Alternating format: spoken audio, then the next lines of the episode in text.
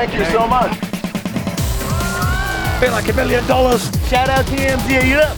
Let me check out that rig. TMZ stands for the Mayweather Zone. How'd you find me, bro? I got a bunch of scars on. I love my TMZ family. My smooch.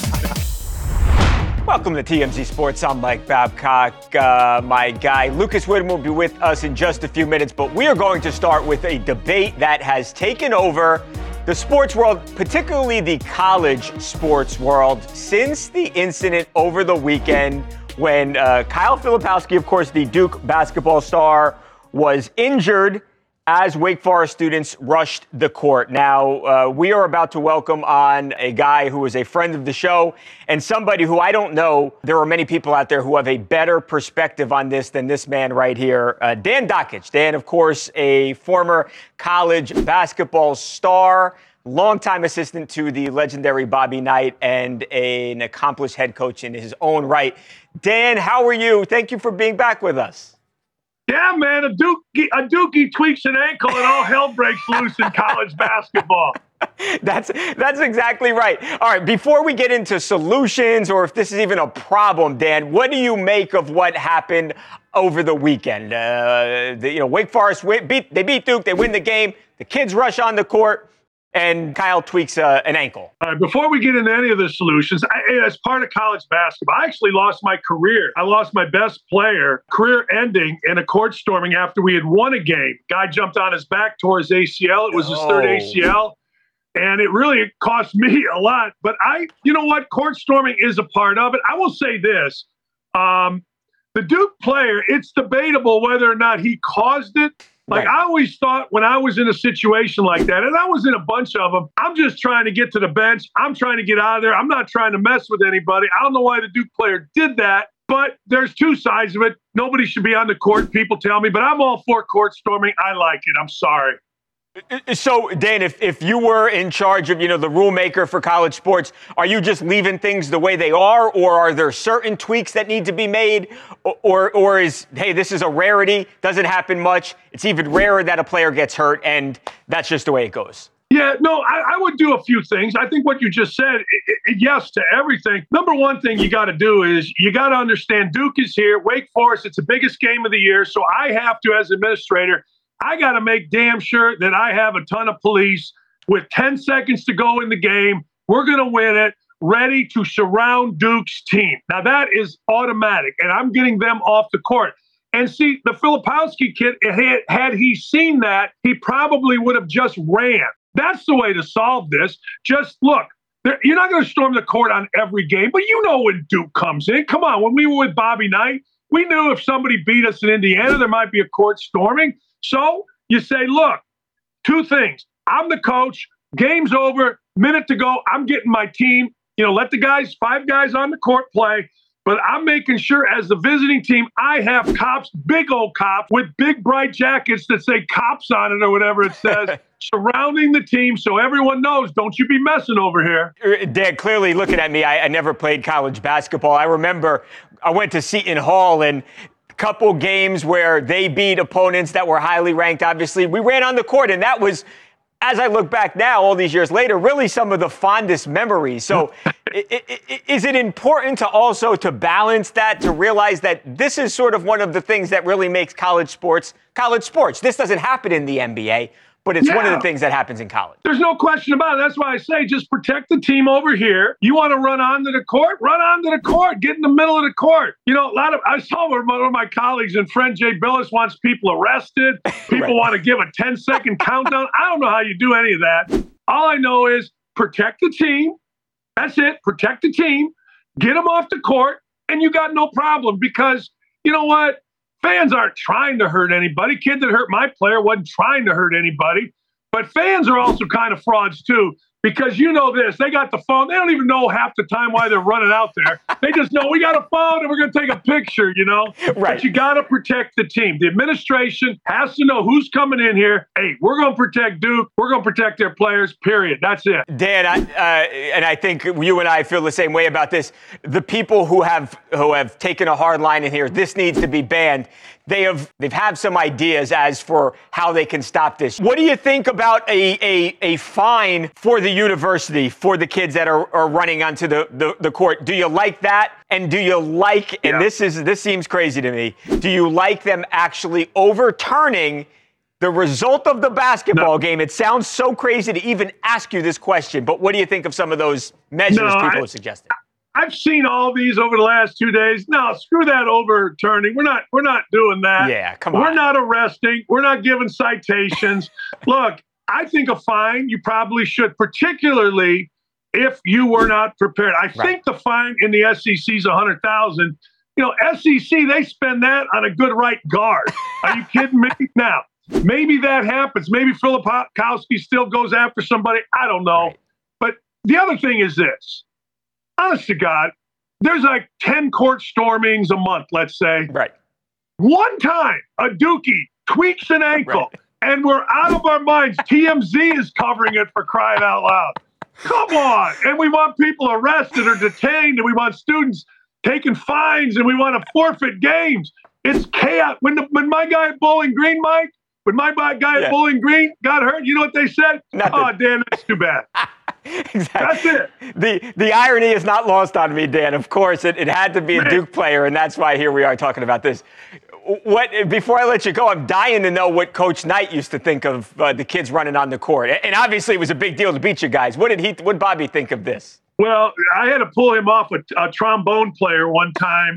that was we were stuck, and a guy was hitting him in the face, and he grabbed it, and I gave him a bear hug. He would want to go out of his way to take a little shot Right. at somebody, but you know what? There weren't that many cameras back then. You know what I'm saying? Right. It wasn't like now. I don't remember him doing anything other than getting off the court, going, shaking hands, and staying along the uh, the scores table Right. and getting off the court. I think it happened a couple times at Northwestern. But I don't think, I, I swear, I think now people are angrier. People are more confrontational. Social media puts it in that vein. So I think now people are like, instead of, hey, I'm staying away from that crazy Bobby Knight, now it's like, I want to antagonize that guy. And that's not Uh, could not agree with you more. Dan, I had no idea that you had lost a player, so this even makes you the Yeah. uh, more perfect guy to talk to about this. Uh, love what you're doing with Outkick, Dan. I appreciate your time as always. Uh, looking forward to the next time we can uh, hop on here together. look forward to it. Anything for you guys. Thanks, Mike. Thanks, Dan. A bizarre arrest involving a former NFL first round draft pick. The very latest on former Raider Damon Arnette and what cops say they found hidden in his sock. That's next on TMZ Sports.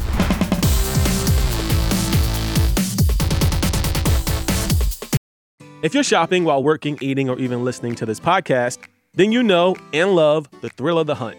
But are you getting the thrill of the best deals? Rakuten shoppers do. They get the brands they love with the most savings and cash back. And you can get it too. Start getting cash back at your favorite stores like Macy's, Adidas, and Walmart, and even stack sales on top of cash back. It's easy to use, and you get your cash back through PayPal or check.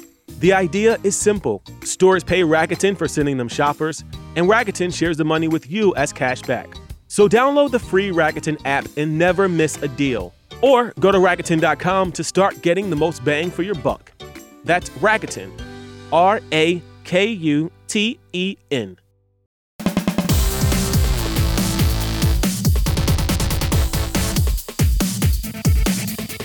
Welcome back to TMZ Sports. Mike Babcock here. We're trading out a guy who coached in Ohio for 10 years and is a legend in the state for another legend in Ohio, the aforementioned Lucas Widman. Lucas, let's talk about Damon Arnette. Damon Arnette, of course, was a former first round draft pick.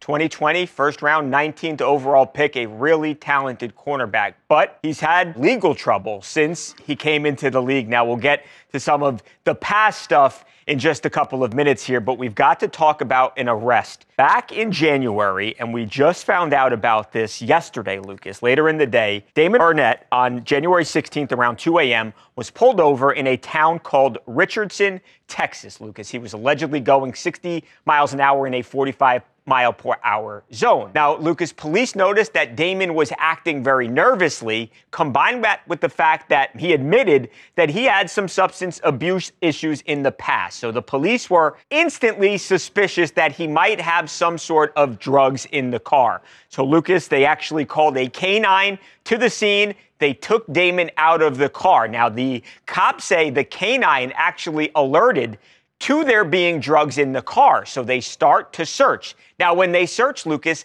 they don't find any drugs, but they do find a loaded Glock 20 handgun. It's a 10 millimeter pistol that was underneath the passenger seat in the car. So because of that, uh, they had asked him, they had asked Damon if there were any weapons in the car. They felt like he was being dishonest with them, so they slapped the handcuffs on him, Lucas. And as he was handcuffed, they searched his person. They found in the left sock, he had a little Adderall capsule. Now, he said, Look, I have an Adderall prescription. This is nothing. It's not a big deal at Yeah. all. But, but they didn't really buy his story this entire time. So they said, Let's take a look at this thing. They actually took the pill and then they went to drugs.com or, or one of those like really Right. generic, just, you know. Those like uh, pill identifiers. Yeah. Ri- Right. And they're like, well, these markings don't match what Arnette's pill is. So we're going to look into this a little bit further. They see that they think that it was actually opened, manually opened, and that Wow. maybe something had been taken out of it and replaced.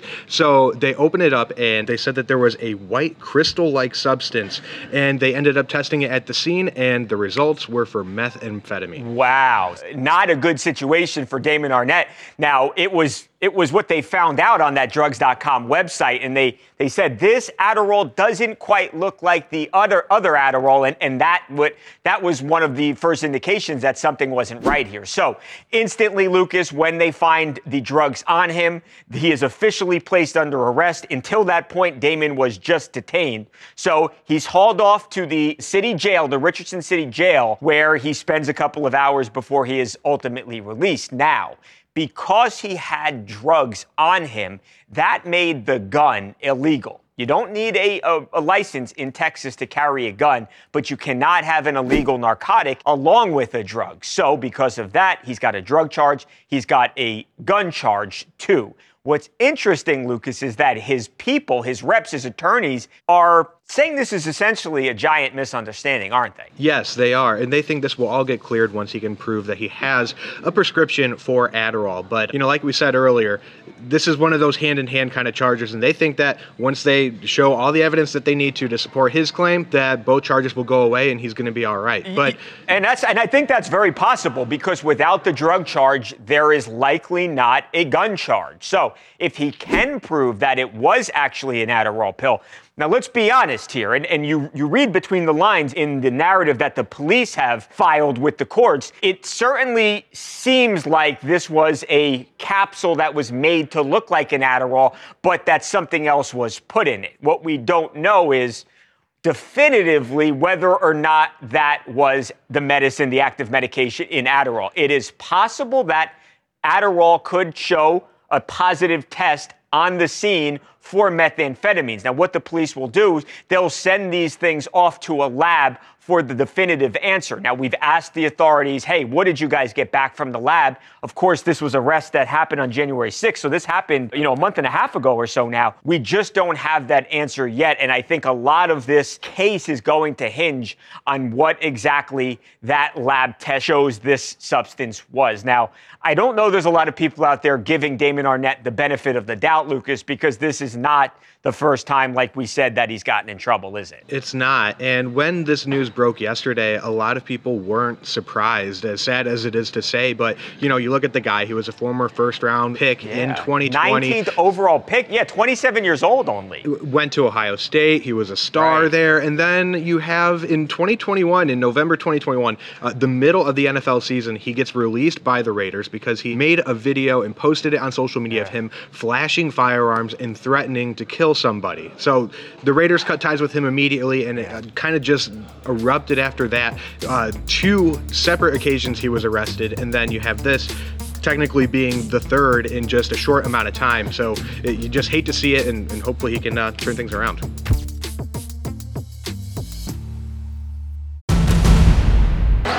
Fontecchio looking to help. Brunson, three-pointer, off the mark, rebound deflected, chased down, saved by Grimes to Fontecchio, knocked away, Hartenstein picks it up, out to DiVincenzo. Ten seconds to go, he throws it away.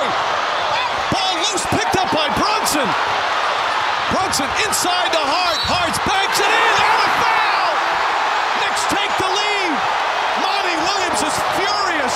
He thought a foul should have been called. There was so much contact. Lucas, that was the crazy ending to the New York Knicks Detroit Pistons game last night at Madison Square Garden. Now, a lot happened in a very short amount of time. We'll set this thing up. The Knicks had the ball. They were down one with about 10 seconds left. You see Lucas right there. Donte DiVincenzo throws a bad pass. It is tipped. It is stolen by Ausar Thompson, who then starts to make his way down the court. Lucas, at this time now, the, the Pistons have the ball up a point, and that was a foul. I'm a Knicks fan. That was a foul, but somehow, some way, it's not called. And the Detroit Pistons, who are a historically bad team, who had a chance to steal a, a game on the road against a good team in the Knicks, they uh they didn't get it done, Lucas. And Monty Williams, the Pistons head coach, was absolutely beside himself after the game. Watch this. The absolute worst call of the season. No call. And enough's enough. We've, we've done it the right way. we've called the league. We've sent in clips. We're sick of hearing the same stuff over and over again. We had a chance to win the game, and the guy dove into Ausar's legs, and there was a no call. That, that's an abomination. You cannot miss that in an NBA game. Period. You cannot dive into a guy's legs in a big time game like that and there be a no call. It's ridiculous and we're tired of it. We just want a fair game called. Period. And I got nothing else to say. We want a fair game, and that was not fair. I'm done. Lucas, for a guy who is known as being a really good dude and a mild mannered man, I mean, that's as mad as you're ever going to see Monty Williams. And I get it. I do. It's justified, man, and especially with the kind of season that they've had. You know, they're they're sitting at eight and forty nine. Oh. You, you go up against a really good Knicks team, and you think you're going to win this game, Right. especially on the road. You know, that's not easy to do in any capacity, and in the Garden as well. But the NBA officials actually came out and released a statement saying Monty Williams was right. Uh. we reviewed the footage, and yes. DiVincenzo should have been called for the foul. So, at insult to injury, you know, he's feeling really down about the game, down about the season. You know, he's got to live up to these expectations of being a six year, $78 million guy, not, you know, fulfilling on the court. And then this happens, and he was right the whole time. Y- Yeah, Lucas, and, and I, I don't think it, it almost makes you more mad when you hear the officials after the fact come out and say, "Oh yeah, you were right," because they they'll say he was right, but you know what's not going to change that loss. For the Pistons and the win for the Knicks. And that's going to remain in the books. You can also bet on it, and maybe they'll go a little easy on him because it was such an egregiously bad call. But Monty Williams is also going to get fined for this because really the cardinal rule when you're a coach is you can't talk about the officiating. The league hates that. He obviously didn't care. And I think, and tell me if you agree with me here, Lucas, this is very clearly to me, this is Monty Williams sending a message to the officials, to the NBA. He does not feel like his team is getting a fair shake in these games, and he wants it to stop. And I think a lot of officials are going to hear this, and I do think things will change. But again, that does nothing for last night. There's no way that that's not a foul. I mean, it's a foul. I, I'm for, uh, you know, Lucas, again, and tell me if I'm wrong on this too. I'm one of those guys, I like to see the players. Let's decide it on the court. But you can't do something that so interrupts the game to where you bowl a guy over like it's a football. I see worse tackles in the Super Bowl than that. You can't allow a man to get tackled, the ball to change possession, and then the Knicks get an N1 and it's game over. You, you just can't allow it. I am mad, and my team won the game.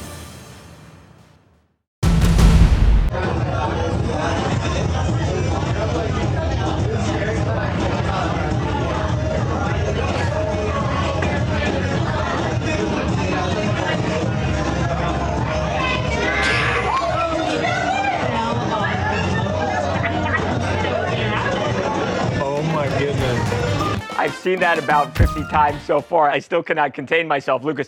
That was the Iceman Chuck Liddell, San Diego Bay over the weekend, Lucas. He was on a very fancy, very expensive Lamborghini yacht.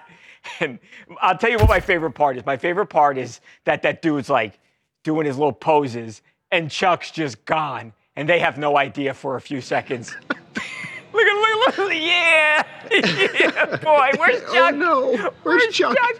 Chuck was in the water. Uh, it took a little bit of doing. They couldn't get him back onto the boat.